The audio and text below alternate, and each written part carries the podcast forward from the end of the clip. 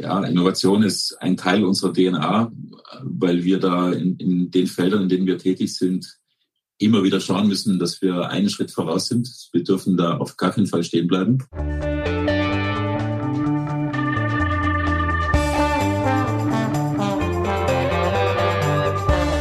Alles neu, der Interview-Podcast aus dem Maschinenraum.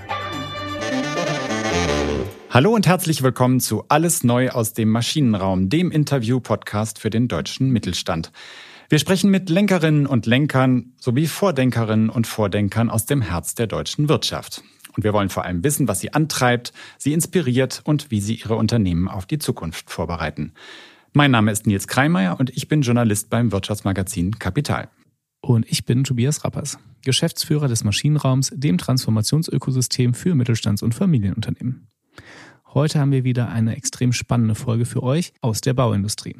Unser Gast Mike Bucher, CEO der Schöck-Gruppe, spricht mit uns über seinen Karriereweg vom Radio in die Baubranche, die Besonderheiten von Familienunternehmen und über die Themen Innovation und New Work.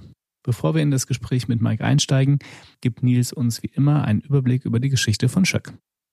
Was bisher geschah? Der Weg der Unternehmensgruppe Schöck beginnt ganz unten, nämlich im Keller. Als der junge schwäbische Bauingenieur Eberhard Schöck im Jahr 1962 den Schöck Bautrupp gründet, da spezialisiert er sich darauf, Keller für Fertighäuser zu produzieren. Deutschland braucht knapp 20 Jahre nach dem Krieg mehr Wohnraum und Platz und die Auftragslage ist gut. Die Leute von Schöck sind für ihren Einsatz berühmt. Sie übernachten oft im Wohnwagen auf der Baustelle und arbeiten selbst nachts weiter. Bald beginnt Schöck zu expandieren. Es kommen neue Produkte hinzu, aber in einem bleibt sich das Unternehmen treu. Es ist ein Bauzulieferer, also ein Anbieter von Zusätzen für den eigentlichen Bau. Zum vielleicht größten Verkaufsschlager wird Anfang der 80er Jahre dann der Isokorb, ein Bauteil, das die Wärmedämmung bei Gebäuden mit Balkons oder Vordächern deutlich leichter macht. Heute hat die Schöck-Gruppe, die sich schon lange nicht mehr Bautrupp nennt, 1100 Mitarbeiterinnen und Mitarbeiter, macht 235 Millionen Euro Umsatz im Jahr und greift auf sechs Produktionsstandorte zu. Eigentümer ist nach wie vor die Familie Schöck. Geleitet aber wird das Unternehmen von Mike Bucher, der vor allem digitale Geschäftsmodelle vorantreiben soll. Und darüber spricht er jetzt im Podcast Alles Neu aus dem Maschinenraum. Lieber Mike, herzlich willkommen in unserem Podcast. Herzlich willkommen im Maschinenraum. Vielen Dank für die Einladung, Tobias. Mike, du warst ja schon mal häufiger hier auch vor Ort im physischen Maschinenraum in Berlin. Ja. Was viele Hörer, Hörerinnen vielleicht gar nicht wissen. Du bist gelernter Betriebswirt, aber auch Kommunikations- und Medienwirt. Hast Ausflüge in den Journalismus auch gemacht und hast auch einen eigenen Video Podcast, den du regelmäßig auf LinkedIn auch veröffentlichst, wo du spannenden Persönlichkeiten immer vier Fragen stellst. Stell dir mal vor, du wärst äh, wieder zu Gast im Maschinenraum und hättest die Möglichkeit, an der Maschinenraum Espresso Bar einer Person vier Fragen zu stellen, die du besonders schätzt, die du mal gerne kennenlernen möchtest. Welche Person wäre das? Puh. Freie Auswahl. Freie Auswahl. ja. Ah, da bin ich, da bin ich völlig überfordert, weil da würde ich mit einer Person ja nicht klarkommen. Aber hm, das kann ich euch wirklich spontan wirklich nicht beantworten. Da ist meine Neugier viel zu groß, mich auf eine Person äh, zu beschränken. Jan-Henrik Goldbeck hat an der Espresso-Bar zum Beispiel Elon Musk getroffen. Ja, nee, den würde ich gar nicht treffen wollen. Wir haben ja Barack Obama oder so einer, wenn wir in den USA bleiben, äh, wäre mir, wär mir lieber. Wobei natürlich so eine Konstruktion aus einem verrückten Dreiergespräch, äh, wenn man sagt, äh, es müsste aber eine Voraussetzung geben, äh, die, die, die müssten die vier Fragen ehrlich beantworten. Ja? Dann, mhm. dann würde ich sagen, äh, dann wäre Elon Musk der Papst und Putin und jeder, jeder vier Fragen und alle müssen ehrlich beantworten. Das wäre mal spannend, was daraus käme. Wow, das ist, äh, die Latte liegt sehr hoch, würde ich sagen. Wenn wir das von der Konstellation hinbekommen würden, mit deinem kommunikativen Geschick, könnten wir, glaube ich, viele Weltprobleme lösen. So ist es. Die Frage, die wir uns gestellt haben, also mit dem Hintergrund, den du hast, Wie steigt man mit so einem Hintergrund in die Baubranche ein? Ich stelle mir vor, das ist ja eine Branche, die auch wahrscheinlich einen starken äh, Stallgeruch hat, wo es stark darum geht, dass man sich sehr gut mit den Produkten auskennt. Jetzt bist du erstmal einfach Manager, klar, mit betriebswirtschaftlichem Hintergrund, bist aber auch kein Mitglied der Familie, also der eigenen Familie, kommst insgesamt von außen. Ja. Wie vorteilhaft ist das oder wie viele Probleme bringt das möglicherweise mit sich? Mhm. Also nicht als Mitglied der äh, Familienunternehmen zu führen, hat nochmal ganz, eine ganz eigenständige Thematik. Ähm, das Problem, in Anführungszeichen, dass ich kein Ingenieur bin und eigentlich vom Bauen keine Ahnung habe, sondern von der betriebswirtschaftlichen Seite her komme, das ist einfacher zu lösen, weil mein Steckenpferd ähm, war ganz zu Beginn meiner Karriere äh, Vertrieb und Marketing und das eher international ausgerichtet, weil ich da in Exportpositionen war. Und nachdem ich jetzt seit über 20 Jahren im Baubereich bin, gibt's da auf dem Feld eine gewisse Erfahrung.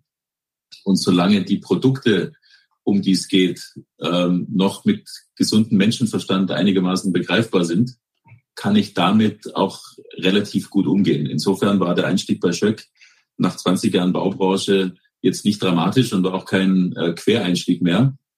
Wenngleich natürlich jedes Unternehmen im Bauen seine Spezifika hat und wir sind teilweise schon sehr technisch und sehr ingenieurslastig unterwegs und da kann ich auch nicht verhehlen, dass wenn wir da im Entwicklungsmeeting sind, ähm, bei uns dann auf der Leinwand Formeln auftauchen, äh, wo ich teilweise die Kürzel nicht mal kenne. Aber das muss man dann eben äh, über gute Leute, die man um sich hat, äh, entsprechend äh, wieder ausmerzen. Ja. Du, du sagst es gerade, du bist 20 Jahre ja schon in der Industrie tatsächlich. Das heißt, du bist ja vom Fach jetzt. Damals nach dem Studium, wie kam das, dass du dich für die Bauindustrie entschieden hast? Das war ein reiner Zufall. Ich habe an der Dualen Hochschule studiert. In Baden-Württemberg gibt es das Modell. Ähm, BWL, äh, wie du schon gesagt hast vorhin, ähm, aber in der Fachrichtung Medien und Kommunikation. Nachdem ich in dem Bereich schon äh, viel gemacht habe, ich habe unter anderem im Radio moderiert, äh, war für mich klar, ich will mehr die Unternehmensseite sehen bin zufällig bei einem innovativen Hersteller äh, gelandet, der im Marketing und PR gut war. Das hat mich interessiert. Und so bin ich in die Baubranche reingerutscht. Und damals hat man zu mir gesagt, ja, wenn man einmal in dieser Branche ist, dann kommt man da auch nicht mehr raus. Das habe ich nicht geglaubt. Aber jetzt nach 20 Jahren, irgendwann scheint es tatsächlich so zu sein. Ja. Seit 2020 bist du jetzt CEO von Schöck. Wie kam es denn dazu, dass du ja, Schöck gefunden hast dann auf deinem Karriereweg in der Baubranche? Ja, auch da, es gibt ja keine Zufälle, aber da gab es eines Tages den berühmten Anruf, äh, wie das äh, viele im Management äh, so kennen. Ähm, und normalerweise wird in einem ersten Gespräch gibt es eigentlich kein sogenanntes Name-Dropping. Da weiß man noch gar nicht so recht, worum es geht. In dem mhm. Gespräch war das anders. Äh, ich war eigentlich in einer ähm, sehr interessanten und guten Position. Aber als das Thema Schöck dann auf mich zukam und ich wusste, dass es um Schöck geht und genau um diese Position, äh, habe ich gesagt, okay, das möchte ich mir anhören. Ich hatte ähm, durch einen Zufall schon vor über 20 Jahren die Gelegenheit, äh, Schöck mal kennenzulernen, auch den Eberhard Schöck äh, persönlich äh, noch kennenzulernen. Und auch viele von den Geschichten, die ihr in eurer charmanten Einleitung da präsentiert habt, auch noch äh, live von ihm äh, zu hören. Ähm, und da wusste ich, über die 20 Jahre hinweg gab es dann einmal pro Jahr irgendwie, wie das so ist, auf Messen und läuft man da äh, Bekannten über den Weg, die man da im Unternehmen kennt, wusste ich, dass das Unternehmen äh, eine Perle ist. Und ähm, als dann die Anfrage kam, war für mich klar, okay, äh, im ersten Schritt war klar, ich beschäftige mich mal damit. Äh, und nach dem ersten Gespräch war für mich klar, ähm, wenn wenn die andere Seite auch möchte, dann, dann freue ich mich sehr auf die Herausforderung. Kann man sagen, dass dich die Person Eberhard Schöck dann überzeugt hat? Ähm, ja, also die Person und die Art und Weise, wie er das Unternehmen äh, aufgebaut hat. Man muss äh, wissen, Eberhard Schöck ist äh, leider im Januar dieses Jahr verstorben mit 86 Jahren. Aber ähm, ihr habt es schön dargelegt im Intro. 1962, äh, also ziemlich genau vor 60 Jahren, hat er das Unternehmen gegründet. Äh, in einer ziemlich harten Anfangszeit, wie das so ist, wenn man so ein Unternehmen neu startet. Aber immer hatte er zwei Dinge im Kopf. Das eine war, ihm waren die Kunden und die Mitarbeiter wichtig. Und das andere war, er wollte immer neue Dinge machen. er war eigentlich Erfinder und kein Unternehmer. Mhm. Und das Geniale an ihm war, er hat es erkannt und hat ähm, schon nach 30 Jahren, also jetzt vor 30 Jahren, ähm, sich dann nur noch mit dem Erfinden beschäftigt und hat aber das Management in externe Hände gegeben. Und da gibt's ja wenige davon, äh, die sagen, also ich weiß, was ich kann und das, was ich nicht so gut kann oder vielleicht auch gut kann, aber nicht exzellent, das gebe ich dann an jemand anderen weiter, äh, weil man dann im Tandem ähm, bessere Erfolge erzielt. Und das fand ich schon sehr bewundernswert. Und dann hat er einfach eine sehr unfassbar nette und menschliche Art, äh, die sich immer noch in unserer Kultur widerspiegelt und die einfach dieses Familienunternehmen Schöck in Summe in seiner DNA ausmacht. Und das ist sehr interessant, weil er ja 30 Jahre nicht mehr operativ ist. Er war dann äh, zehn Jahre noch im, im Aufsichtsrat, aber 20 Jahre ist er jetzt schon komplett aus dem Unternehmen raus und auch in der, in der zweiten Generation, seine Kinder äh, sind im Aufsichtsrat äh, oder in den Stiftungen engagiert, aber sind nicht operativ tätig und trotzdem versucht jede Managementgeneration und auch ich diesen Familienspirit hochzuhalten, weil wir es ungeheuer toll und spannend finden, dass wir diese Kultur haben und die auch gerne so weiterentwickeln möchten, nämlich die Kultur eines Familienunternehmens, auch wenn die Familie eben nicht mehr jeden Tag vor Ort ist. Mhm. In unserem Podcast interviewen wir ja ganz viele Familienunternehmer, Unternehmerinnen tatsächlich. Wir hatten einige wenige Gäste, die selbst nicht die Familienunternehmer, Unternehmerinnen sind, sondern quasi angestellte CEOs. Unter anderem Frank Stürenberg war zu Gast in unserer Folge 1, äh, der CEO von Phoenix Contact. Du bist auch externer CEO in einem Familienunternehmen.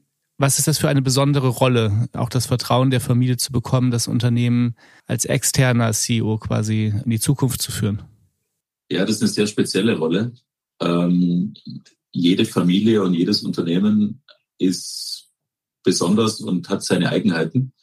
Deswegen glaube ich, passt auch nicht jeder CEO oder jeder ähm, ja, jeder bestellte Unternehmer oder beauftragte Unternehmer, wenn man so möchte, ähm, passt da jeweils dazu. Das ist schon eine sensible Geschichte.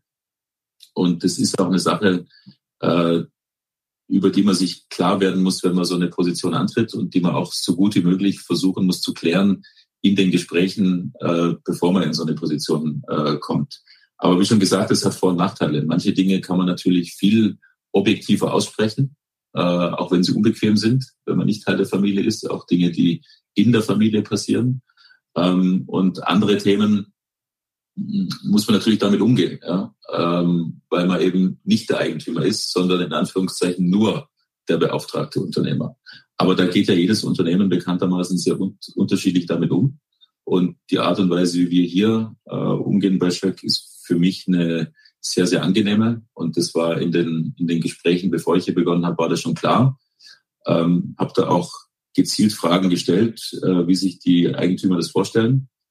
Und ähm, hat sich dann im Nachhinein, Gott sei Dank, man weiß ja dann nie so recht, äh, was besprochen wird und was am Ende passiert, auch bewahrheitet. Ähm, alles, was mir so versprochen wurde, war eher mit badischem Understatement und ist äh, war aber hinterher meist noch besser als das, was wir vorher besprochen hatten. Insofern bin ich sehr glücklich. Man liest ja häufig auch, dass oder manchmal, dass solche Konstellationen auch scheitern können. Ja. Was sind aus deiner Sicht die Erfolgsfaktoren oder an welchen Prinzipien orientierst du dich in der Rolle? Also der größte Erfolgsfaktor aus meiner Sicht, so versuche ich es immer zu leben und habe es vom ersten Tag an auch bei Schöck gemacht, alles, was politisch ist, sofort erledigen und mit größter Transparenz daran zu gehen. Und zwar in beide Richtungen. Äh, zum einen in Richtung der Mitarbeiter, zum anderen aber auch in, in Richtung der Familie. Äh, ansonsten, und das stelle ich mir ganz schrecklich vor, muss man ja Angst haben, wenn mal von der Familie jemand vorbeikommt und mit Mitarbeitern spricht, dass er andere Geschichten hört, als die, die er von mir aus einem persönlichen Gespräch oder aus der Aufsichtsratssitzung oder von woanders her bekommt. Äh, ich glaube, wenn man da mit größtmöglicher Transparenz und Offenheit drangeht, dann ist es eigentlich eine sehr unproblematische Beziehung. Aber man muss vorher relativ klar besprochen haben, wer hat welche Rolle, wie sieht das Rollenbild aus und wer mischt sich wo ein oder eben auch nicht. Und das war äh, hier bei Schöck sehr klar, es gab ja auch schon ein bisschen Übung mit externem mhm. Management, war nicht der erste. Äh, auch das hat Vor- und Nachteile. Ähm, aber wir, wir sind bei Schöck, auch deshalb wie üblich Vor- und Nachteile, wir, sind eher ein vorstandsgetriebenes äh, Unternehmen. Ähm, und ähm, die, die Familie äh, begleitet äh, Sparring. Äh, wir beziehen die Familie oft auch in Themen ein, wo wir sie gar nicht einbeziehen müssten, äh, laut Satzung. Aber es ist einfach ein gutes und transparentes Miteinander. Und ich glaube, das ist jedenfalls in unserem Fall ein echter Erfolgsfaktor. Mhm. Viele Mittelstandsunternehmen und Familienunternehmen stehen ja auch vor Nachfolgeproblemen. Das heißt, eigentlich ja. würde es ähm, der deutschen Wirtschaft ja gut tun, wenn sich mehr Leute dafür interessieren würden, auch als externe Manager in Familienunternehmen reinzugehen, dort Verantwortung zu übernehmen, das, äh, die Unternehmen auch in die Zukunft zu führen. Du hast dich dafür entschieden und scheinst auch in diesem Milieu von Familienunternehmen dich sehr wohl zu fühlen. Was machen denn Familienunternehmen für dich aus? Das Schöne an einem Familienunternehmen ist, dass man langfristig denken darf und dass man auch den jetzt viel gescholtenen Purpose, der jetzt sehr modern ist, aber einfach das Ziel und den Sinn von so einem Unternehmen, dass man den auch wirklich äh, leben darf und das eben in der Langfristigkeit. Und das ist für mich eigentlich das größte Asset, das Familienunternehmen haben. Deswegen kommen auch so viele Innovationen und so viele neue Ideen aus dem Mittelstand, weil die Idee eben nicht im nächsten Quartal zünden muss, sondern äh, gerade bei uns in der, in der Baubranche äh, wo es dann um Zulassungen geht, die dann teilweise zäher sind als Zulassungen für Medikamente. Wir haben bei manchen Produkten, äh, bei der letzten Weltneuheit, die wir präsentiert haben, da haben wir sieben Jahre entwickelt und wir wissen ganz genau, dass wir in Deutschland nochmal sieben Jahre brauchen, bis wir alle Zulassungen haben, die wir gerne hätten. Das sind Zyklen, die kriegt man nur in einem Familienunternehmen hin. Mhm. Und das finde ich einfach spannend. Du hast vorhin gesagt, dass es im Grunde im Unternehmen unter Eberhard Schöck so eine Art Arbeitsteilung gab. Er war der Erfinder, wenn man so will, der Daniel Düsentrieb im Unternehmen und dann gab es eine andere Seite, die das Management übernommen hat und auf die betriebswirtschaftlichen Faktoren geschaut hat. Jetzt ist ja Innovation für ein Unternehmen wie euch auch im Sinne von Digitalisierung ein Kernthema, wie für viele andere Unternehmen auch. Wie wird das organisiert und in welche Richtung geht das? Ja, Innovation ist ein Teil unserer DNA, weil wir da in, in den Feldern, in denen wir tätig sind, immer wieder schauen müssen, dass wir einen Schritt voraus sind. Wir dürfen da auf gar keinen Fall stehen bleiben. Das sind beides auch versteckte Zitate von Eberhard Schöck im Übrigen. ähm, man, man muss da immer diesen, diesen Drang nach vorne haben, um sich im, im Wettbewerb äh, entsprechend äh, zu etablieren. Und das haben wir sehr, sehr strukturiert äh, bei uns im Unternehmen. Wir haben eine äh, große Forschungs- und Entwicklungsabteilung. Äh, wir haben eigene Versuchsfelder, wir haben Kooperationen mit äh, vielen Universitäten in Deutschland und auch im Ausland. Ähm, wir haben ständig eine Agenda. Wir haben alle vier Wochen gibt's einen sogenannten ILA, einen Innovations- und Lenk Innovationslenkungsausschuss, in äh, dem ich auch mit dabei bin, äh, nicht nur die Techniker, wo wir auch von der Vertriebsseite drauf schauen. Und das ist besonders spannend, weil in dieser technischen Welt kann man sich natürlich schnell mal vergaloppieren. Äh, bei uns wird die Innovation aber vom Produktmanagement und daher vom Kunden ausgesteuert. Also wir gucken uns immer die Kundenseite an und wir sind ständig dabei zu versuchen, ähm, Probleme zu lösen, äh, Probleme, die der eine oder andere vielleicht noch gar nicht kennt. Auf der anderen Seite aber eben immer äh, den Kundennutzen im Blick, die schnellere Verarbeitbarkeit, die einfachere Verarbeitbarkeit, den besseren Nutzen mhm. und den, den besseren Einsatz. Und ähm, ja, einer der ersten Claims, äh, den Schöck mal hatte, der war einfach besser bauen. Den, den nutzen wir so nicht mehr. Aber so dieser Leitgedanke, die Dinge einfacher und besser zu machen, der ist immer noch da. Mike, vielleicht kannst du uns und die Hörerinnen einmal mitnehmen in die Vision der Baubranche, weil die Baubranche und auch die Produkte, auch die ihr verarbeitet und einsetzt, die sind ja meistens auch gar nicht so sichtbar und mhm. die Baubranche ist für, für viele Leute gar nicht so richtig anfassbar. Was, was glaubst du, wo sich die Branche in 10, 20 Jahren hinentwickelt? Was sind da die großen Utopien? Also da muss ich dir erstmal heftig widersprechen, ja. Die Baubranche ist ja für jeden äh, sichtbar. Erstens lebt mal jeder äh, in irgendwas, was die Baubranche produziert hat und kommt ja, kommt ja gar nicht umhin. Äh, ständig sieht man Kräne und hat einen LKW vor sich äh, und so weiter und so fort. Naja, traurig an der Baubranche äh, ist, dass es lange Zeit eben äh, wenig vorwärts ging. Wenn man sich ein Bild anschaut, äh, wie Henry Ford das Modell T produziert hat und wie heute äh, Autos produziert werden, dann kann man das kaum wiedererkennen. Aber wenn man sich eine Baustelle von vor 100 Jahren ansieht und von heute, dann erkennt man relativ viel wieder. Und das ist eigentlich Wahnsinn, ja, was da, wie, wie wenig Wertschöpfung da passiert ist und wie viel Wertschöpfung immer noch vor Ort auf der Baustelle passiert, ist eigentlich Wahnsinn. Und wenn man dann äh, überleitet, Tobias, auf die Utopien, äh, dann muss es einfach, ähm, muss es sich ändern. Äh, wir haben viele Herausforderungen, nicht nur mit äh, Auflagen und Produkten und Ideen und weniger CO2 und so weiter, sondern auch mit dem Fachkräftemangel. Mhm. Und wir müssen einfach dahin kommen, dass wir effizienter bauen, dass wir aber auch günstiger bauen. Äh, Gerade jetzt in Zeiten wie diesen natürlich ein äh, noch brisanteres Thema. Und das kann natürlich nur mit ähm, mehr Vorfertigung, äh, mit mehr Intelligenz und mit besserer Vernetzung am Bau gehen.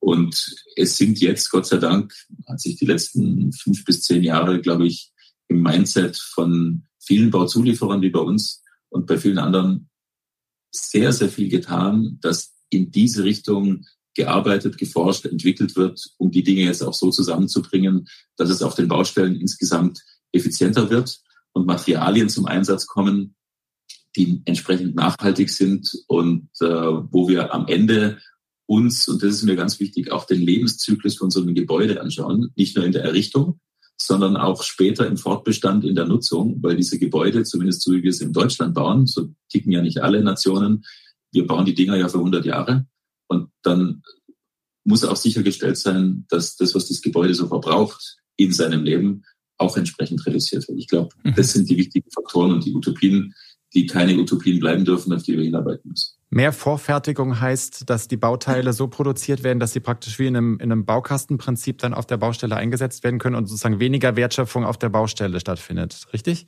Ja, ist richtig. Und wird in vielen Teilen halt auch schon so umgesetzt. Gerade die Branche, die, die, die wir mitbegleiten, die Betonfertigteilwerke zum Beispiel, aber auch die, die Ziegler fangen an, äh, komplette Ziegelwände schon äh, im Berg aufzustellen. Wenn man ins Einfamilienhaus schaut, die, die vorgefertigten Häuser, da passiert schon viel. Man kann, aber da gibt es noch einiges zu tun. Wertschöpfung natürlich in einem geschützten Raum äh, konzentriert viel besser herstellen als auf einer Baustelle, wo ganz viele Gewerke äh, durcheinander laufen äh, alles erst hingebracht werden muss und so weiter und so fort. Also da gibt's mhm. ähm, für beide Konzepte natürlich auch wieder für und wieder, aber in, in Summe muss es so laufen, ja, dass es mehr so ein Lego-System wird, um die Dinge auf der Baustelle dann so schnell wie möglich äh, zusammenzustecken, zusammenzubauen, dass dort alles möglichst schnell geht. Ja. Und kommend von dieser Utopie und von dem, was du gerade beschrieben hast, was bedeutet das für Schöck und euch als Innovationstreiber in der Branche? wir sind ja viel im strukturellen Bereich äh, unterwegs. Äh, unser, unser Schlager, äh, vorhin auch schon genannt worden, äh, unser Isocorp, der hängt den Balkon ans Gebäude. Äh, auf der einen Seite strukturell, weil er ihn trägt, auf der anderen Seite aber auch, weil er die Wärmebrücke zerschlägt und ähm, die Wärme dämmt. Also er hat eine doppelte Funktion. Andere Produkte von uns genauso. Die tragen und sorgen dafür, dass sich akustisch nichts überträgt. Das heißt, ähm, wir sind da immer an solchen Schnittstellen, wo es um die Befestigung geht mhm. und gleichzeitig um eine Dämmung. Ähm, und da können wir schon dazu beitragen, dass wir das äh, einfacher und schneller machen ähm, und auch so organisieren, dass es hinterher funktioniert. Also wenn man zum Beispiel ein Gebäude nimmt, das aufgebaut wird, dann ist es heute üblich, dass die fertige Treppe angeliefert wird und von oben ins Treppenhaus äh, reingegeben wird und dann wird es mit unserer Tronsole äh, verknüpft äh, und hängt dann im Treppenhaus. Ja. Das können wir ohne Probleme gewährleisten. Das sind so klassische Themen. Ja. Oder die Möglichkeit, den Balkon vielleicht, wenn man möchte, auch nicht in der Bauphase dahin zu betonieren, sondern erst zum Schluss mhm. Klick und drauf. Ja. Auch solche Dinge. Also da bewegen wir uns stark hin ähm, anderes bauen als heute, aber glaube ich ein zukunftsträchtiges. Das heißt, da zeichnet sich auch so eine Spezialisierung ab, äh, wahrscheinlich von Unternehmen, die dann einfach auf einzelne Teile von Gebäuden spezialisiert sind und das wird am Ende einfach zusammengesetzt. Das ist ja was, was euch wahrscheinlich entgegenkommt, prinzipiell. Ja, ähm, entgegenkommen kann, wenn wir da äh, wieder rechtzeitig äh, mit intelligenten Innovationen da sind. Ähm, und ob es da so viele spezialisierte Teile dann am Ende gibt, weiß ich nicht. Wir sind ja eine sehr spezialisierte Branche. Ja. Der eine, wenn wir jetzt mal Mitglieder aus dem Maschinenraum nehmen, zum Beispiel, der eine macht Lichtschalter, der nächste macht Raffstores, der nächste macht Produkte wie wir. Äh, ihr habt es vorhin schon beide angesprochen. Äh, oftmals kennt man die Produkte gar nicht. Man kennt die, die an der Oberfläche sind. Ich kenne Lichtschalter, ich kenne die Fliesen, äh, ich weiß, wo meine Toilettenschüssel herkommt, weil es steht drauf. Uh, unser Produkt kennt kein Mensch. Ja, wir, wir, wir tragen zwar, wir sorgen dafür, dass der Balkon da hängt und dass die Treppe nicht runterfällt, aber ist auch gut so, sage ich immer. Wenn man uns dann kennen würde, wäre schlecht. Äh, aber ähm, also da muss viel zusammenspielen und das muss irgendwo gesammelt werden. Und es gibt ja jetzt doch äh, einige, die mit solchen Konzepten arbeiten, aber wir, wir sehen, manche Dinge haben sich auch schon klammheimlich etabliert. Also wenn ein Mehrfamilienhaus gebaut wird, dann äh, man sieht sich so eine Baustelle an, dann, dann kommen da einfach nacheinander einzelne Betonwände äh, angeliefert und dann kommen Deckenelemente angeliefert und dann geht es auch schon relativ schnell. Also wir sind da auch schon ein Stück weiter, aber es geht eben, geht noch viel mehr. Man kann eben ähm, die Wand im Prinzip so weit fertig machen, dass die Elektroverrohrung da schon drin ist und der Lichtschalter schon dranhängt und die Wand dann komplett kommt. Ja, und auch der Balkon schon relativ komplett kommt, ja, mit Geländer und so weiter und so fort. Also da ist, da ist noch viel möglich äh, und da braucht's, ähm, muss die Industrie einfach entsprechend zusammenarbeiten, dass in einer Fabrik die Komponenten zusammenkommen. Aber da, da gibt's die ersten, die, die, schon, die schon gut dabei sind. Da wird sich was entwickeln. Als Treiber von eben genau solchen Innovationen geht ihr ja auch viele Wege. Ein, ein Weg davon ist auch, dass ihr mit Startups kooperiert oder dass ihr sogar eigene Ausgründungen äh, macht äh, mit neuen Technologieinnovationen. Ein Beispiel ist das digitale Produkt Checker. Mhm was relativ neu ist. Vielleicht kannst du einmal dazu was sagen, weil ich glaube, das passt ja auch ganz gut zu dem Bild, was du gerade gezeichnet hast. Genau, da muss ich euch in eine fremde Welt entführen, nämlich in so ein Betonfertigteilwerk, wie gerade schon angesprochen. Ähm, jeder hat schon mal gesehen, wie eine Bodenplatte oder ein Keller betoniert wird. Und wenn man so eine Wand oder so eine Decke, wie ich es gerade angesprochen habe, ähm, betonieren möchte, dann macht man das auf einer, auf einer Stahlplatte. Und dann funktioniert was ähnliches äh, wie auf einer Baustelle. Man wird dort äh, eine Schadung machen, also es sieht aus, als ob man Sandkasten bauen würde. Ähm, dann kommen da Armierungseisen rein, dann kommt da eben eine Verrohrung rein oder ein Entwässerungsrohr oder ein Isokorb oder was auch immer. Ähm, dann entsteht da so eine Struktur, dann wird der Beton eingefüllt, der härtet aus, dann nimmt man diesen Sandkasten, diese Schalung außen weg und hat ein fertiges Bauteil und das kommt zur Baustelle. Und das funktioniert heute noch sehr traditionell. Das heißt, da steht einer mit dem Plan, da sind Leute mit einem Maßband, die messen, machen und tun. Wir haben uns das angeguckt bei unseren Kunden und ähm, haben ein Startup gefunden, mit dem wir in anderen Bereichen schon zusammengearbeitet haben und haben gesagt, es geht besser. Und der Checker macht jetzt zwei Dinge. Der macht eine, eine Anleitung. Das heißt, der beamt von der Decke ein Bild, äh, was da getan werden muss, genau in den Maßen, wie es getan werden muss und auch noch in der Reihenfolge. Das heißt, Nils, Tobias und ich, wir könnten morgen in so einem Betonfertigteilwerk beginnen. Fachkräftemangel ist ja auch so ein Thema, das überall herrscht. Ist das ein Anwerbeversuch oder? äh, ja, können wir probieren. Wir können, wir können da anfangen. Nils, das ist dein Weg vom Journalismus in die Baubranche. Ja, genau. Den kriege ich auch noch, kriege ich auch noch rüber. also wir könnten da, wir könnten da beginnen ähm, und bauen ein Teil nach dem anderen ein. Das ist noch nicht so spektakulär. Das spektakuläre Teil ist, dass es dann eine Überprüfung gibt. Das heißt, wenn das Bauteil, das wir da hin, einzubauen haben, fünf Zentimeter verkehrt liegt oder nur fünf Millimeter verkehrt liegt, dann meldet sich der Checker, weil er eben checkt und sagt, Moment, das Teil liegt da falsch. Und das ist ungeheuer wichtig, weil man muss sich vorstellen, wenn man auf so einer Baustelle Lego spielt und die Dinge dann zusammenstecken möchte und da funktioniert was nicht, dann ist natürlich ein wirklich großes Problem, weil dann ist es kaum mehr korrigierbar. Das heißt, in so einem Fertigteilwerk muss alles passen. Und äh, wir können da eben mit dem Checker Hilfe leisten, indem wir anleiten und überprüfen. Du hast gerade das Thema Fachkräftemangel genannt. Generell hat man ja das Gefühl, dass Talente fehlen, auch im Mittelstand in, an unterschiedlichen Positionen, nicht nur auf der Baustelle, sondern auch in den einzelnen Fachabteilungen. Ihr sitzt ja in Baden-Baden und seid dort ja auch ein sehr attraktiver Arbeitgeber, habt aber auch große Konkurrenz von großen Konzernen, die und Zulieferern, die auch in der Region sind. Wie schafft ihr es, Talente für euch zu gewinnen? Und worauf kommt es an, aus eurer Sicht, den Mittelstand dann noch attraktiver und noch stärker in das Bewusstsein von Talenten zu bekommen? Ja, leider muss ich sagen, äh, zeigen die neuesten Studien nichts Gutes für Familienunternehmen, weil ähm, andere Branchen und auch das Beamtentum eher interessanter abschneiden. Aber ähm, unsere größte Stärke ist dann, zumindest hier in der Region, doch, dass wir Familienunternehmen sind und dass wir eine starke Kultur haben.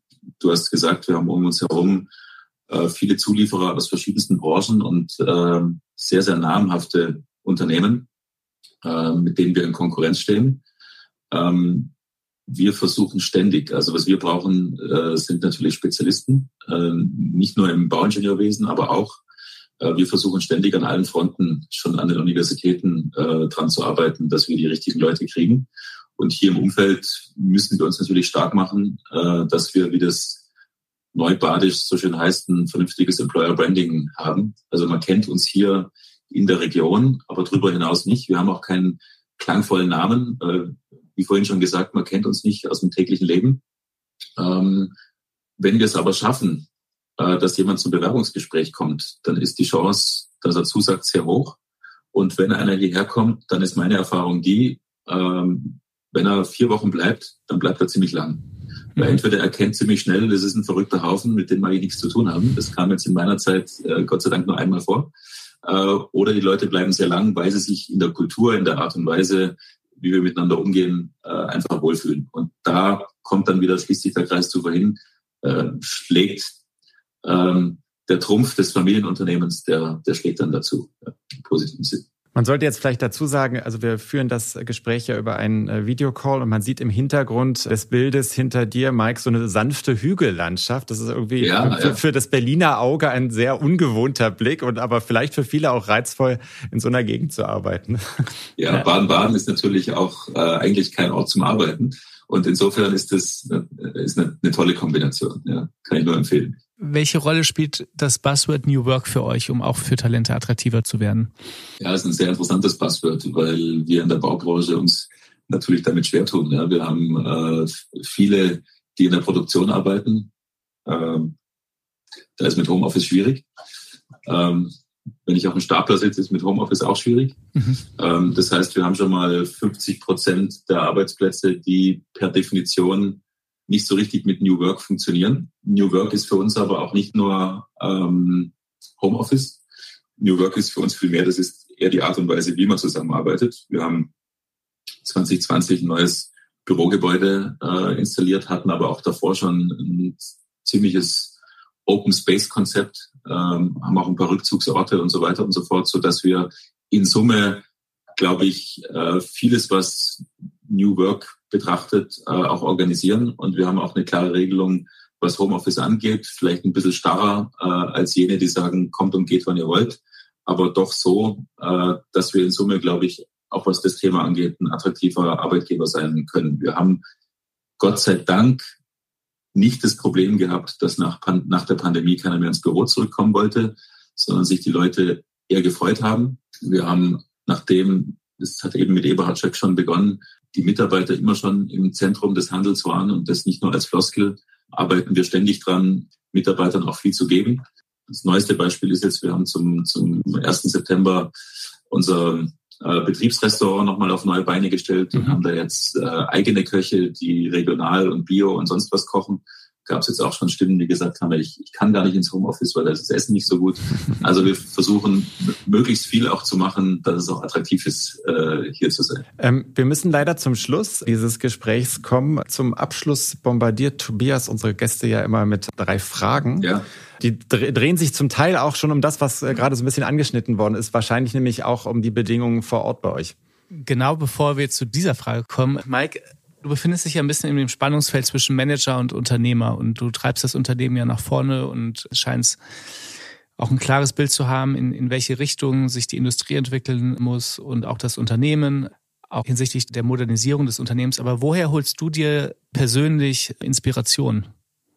Inspiration hole ich mir aus möglichst vielen Gesprächen ähm, mit Leuten innerhalb und außerhalb der Branche. Ähm, auch aus dem Bereich äh, Architektur und Kunst, auch aus dem Bereich Sport, ähm, um da mal über den Tellerrand äh, hinauszublicken. Und dann geht es natürlich darum, sich selber auch immer wieder mal auch strukturiert fortzubilden. Auch da mache ich das ein oder andere. Also ist eine sehr, eine sehr bunte Mischung. Äh, Im Prinzip agiere ich da als beauftragter Unternehmer auch nicht anders wie ein Unternehmer.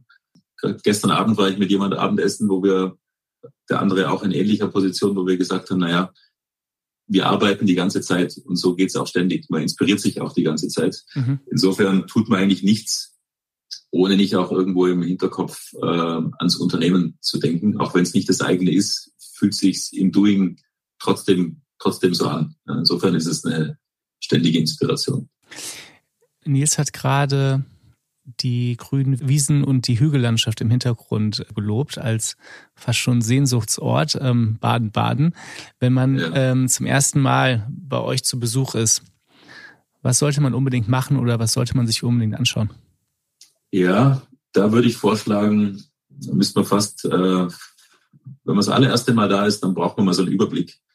Dann würde ich sagen, so eine Stunde, eineinhalb Stadtführung mit mir äh, kreuz und quer durch Baden-Baden und die Lichtenthaler Allee, dann ein vernünftiges Abendessen und einen Abschluss äh, im berühmten Casino. Und wenn man schon vorher angereist ist, kann man auch noch in eine Therme gehen. Also da gibt's und am Tag drauf kann man wandern gehen. Also wir haben hier relativ viel zu sehen. Aber ich glaube, man muss mal, man muss versuchen, so eine so eine Mischung zu finden um diese spezielle Ausstrahlung, die die Stadt hat, so ein bisschen für sich einzufangen und zu inhalieren. Auch Inspiration. Ich glaube, ich glaub, du hast uns überzeugt. Wir machen dann einen Termin mit dem Sekretariat. Okay, ihr kommt. Sehr gut. Wir kommen vorbei. Mike, du scheinst dich ziemlich wohl zu fühlen bei Schöck und auch, auch in der Region. Die letzte Frage stellen wir tatsächlich allen unseren Gästen. Welches Kapitel Familienunternehmensgeschichte möchtest du mal geschrieben haben? Ja, ähm, das nächste. Ähm, und das nächste soll eins sein, das irgendwie soll ein ganzes Kapitel sein und ein rundes Kapitel und äh, soll einen guten Abschluss haben. Äh, wenn du mich vor einem Jahr gefragt hättest, wäre meine Aussicht noch etwas konkreter gewesen. Jetzt mit dem, was wir vor uns haben, ein bisschen unklarer. Deswegen möchte ich es ein bisschen offen lassen, aber so nach dem Motto, am Ende wird alles gut und wenn es noch nicht gut ist, dann ist noch nicht am Ende, ähm, möchte ich ein schönes, sauberes gutes Kapitel schreiben. Das ist so mein, mein, mein genereller Wunsch. Ganz vielen Dank, Mike Bucher, für dieses Gespräch. Sehr gerne. Vielen Dank euch. Danke, Mike. Ja, auch euch, liebe Zuhörerinnen und Zuhörer, wieder herzlichen Dank für die Aufmerksamkeit. Wir freuen uns über die rege Bereitschaft, unseren Podcast zu hören. Wir hatten heute zu Gast Mike Bucher, den Chef der Schöck-Gruppe ja, ich habe gelernt, dass es sinnvoll sein kann, in einem Unternehmen so eine starke Arbeitsteilung einzuführen. Also dass äh, es einfach jemanden geben muss, der die Innovation vorantreiben muss, so wie das bei Schöck der Unternehmensgründer Eberhard Schöck gewesen ist und auf der anderen Seite dann eine Managementseite zu haben, die davon möglicherweise auch getrennt ist und nicht unbedingt von jedem Detail Ahnung haben muss. Das kann ganz gut zusammengreifen, wie man bei dem Unternehmen sieht. Wie immer gilt unsere Bitte, wenn ihr Vorschläge habt, mit wem wir sprechen sollten, welche Themen euch interessieren könnten, schreibt uns gerne. Wir freuen uns über jede Mail an allesneu@maschinenraum.io. Ihr könnt uns aber natürlich gerne auch auf LinkedIn schreiben. Sollte euch dieser Podcast gefallen, abonniert ihn gerne bei Spotify, Apple oder sonst wo, wo es Podcast gibt und hinterlasst eine freundliche Bewertung. Alles Gute, Tobias Rappers und Nils Kreimeier verabschieden sich wieder und sagen Tschüss.